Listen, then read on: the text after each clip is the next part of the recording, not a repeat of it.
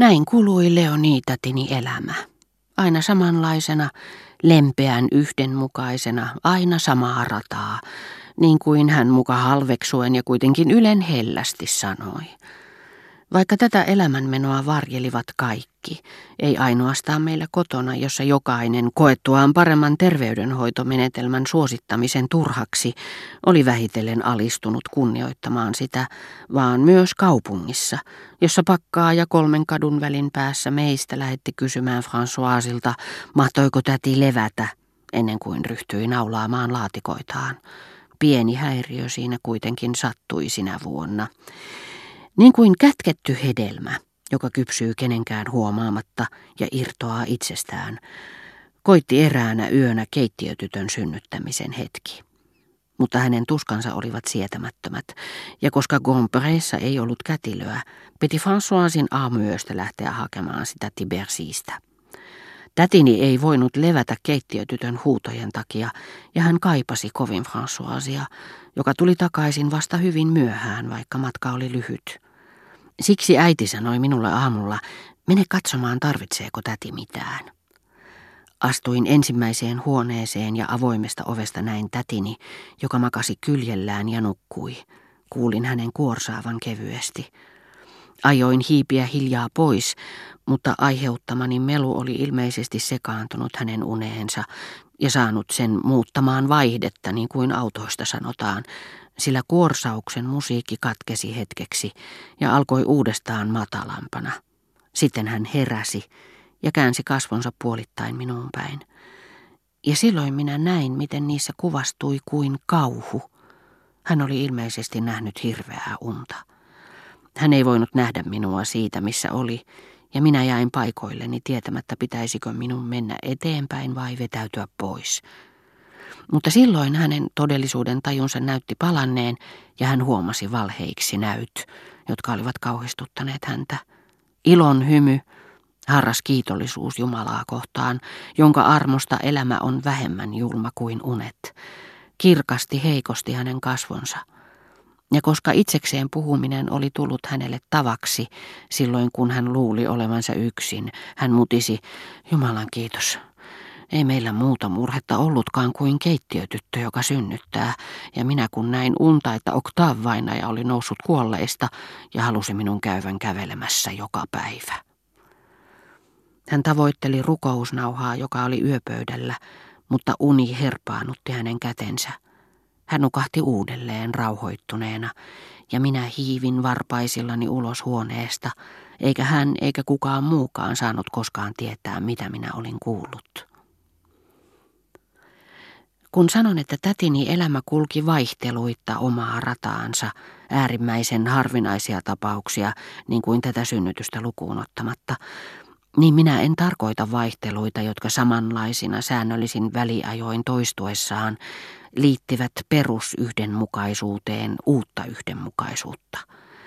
Joka lauantai, koska François meni iltapäivällä Roussin Villepinin torille, kaikki söivät aamiaisen tuntia aikaisemmin ja tätini oli omaksunut niin perusteellisesti tämän joka viikkoisen poikkeamisen omaksi tavakseen, että hän piti siitä kiinni niin kuin muistakin tavoista.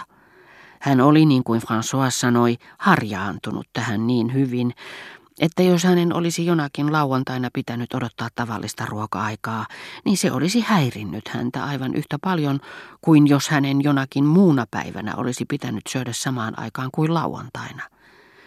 Se, että lauantaina syötiin varhemmin, teki päivästä meille kaikille poikkeuksellisen, huolettoman ja aika miellyttävän. Silloin kun tavallisesti täytyi vielä elää kokonainen tunti ennen aterian suomaa lepoa, tiesikin, että aivan kohta näkisi, miten ilmestyvät ennenaikainen sikurisalaatti, munakas suosion osoituksena, pihvi kuin lahjaksi. Epäsymmetrisen lauantain toistuminen oli niitä pieniä sisäisiä, paikallisia, melkein yhteiskunnallisia tapahtumia, jotka rauhallisissa elämänpiireissä ja suljetuissa yhteisöissä luovat kuin kansallisen siteen, ja joista tulee keskustelujen, vitsailujen ja mielinmäärin liioteltujen tarinoiden lempiaihe. Siitä olisi saanut valmiin rungon kokonaiseen tarustoon, jos joku meistä olisi ollut mieltynyt epiikkaan. Aamusta saakka jo ennen pukeutumista ja aivan syyttä, pelkästään solidaarisuuden kokemisen ilosta, kaikki sanoivat hyvän tuulisesti, sydämellisesti, yhteishenkisesti, nyt ei saa viivytellä, tänään hän on lauantai. Sillä aikaa, kun täteni Françoisen kanssa keskustellessaan ja ajatellen, että päivä olisi tavallista pitempi, sanoi, mitä jos laittaisitte heille kunnon vasikanpaistin, kun kerran on lauantai. Jos joku veti puoli yhdeltä toista esiin kellonsa ja sanoi hajamielisyyttään vielä puolitoista tuntia ruoka-aikaan, niin jokainen oli mielissään saadessaan sanoa hänelle, no mutta missä sinun ajatuksesi oikein ovat, oletko unohtanut, että tänään on lauantai? Sille naurettiin vielä neljännes tuntia myöhemmin ja tädille päätettiin kertoa tämä hupsu erehdys. Jopa taivaan piirteet näyttivät muuttuneen.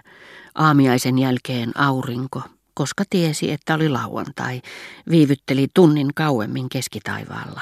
Ja kun joku, jonka mieleen juolahti, että nyt ei ollut lähdetty ajoissa kävelemään, sanoi, mitä, onko kello vasta kaksi, nähdessään Sänttileerin kellotornista irtoavat kaksi lyöntiä, jotka tavallisesti eivät kohtaa ketään ruoka-ajan tai siestan autioittamilla kaduilla, vuolaan ja puhtaan virran rannoilla, jotka kalastajakin on hylännyt, ja yksinäisinä ne liukuvat tyhjälle taivaalle, jonne on jäänyt vain joku joutilas pilvenhattara.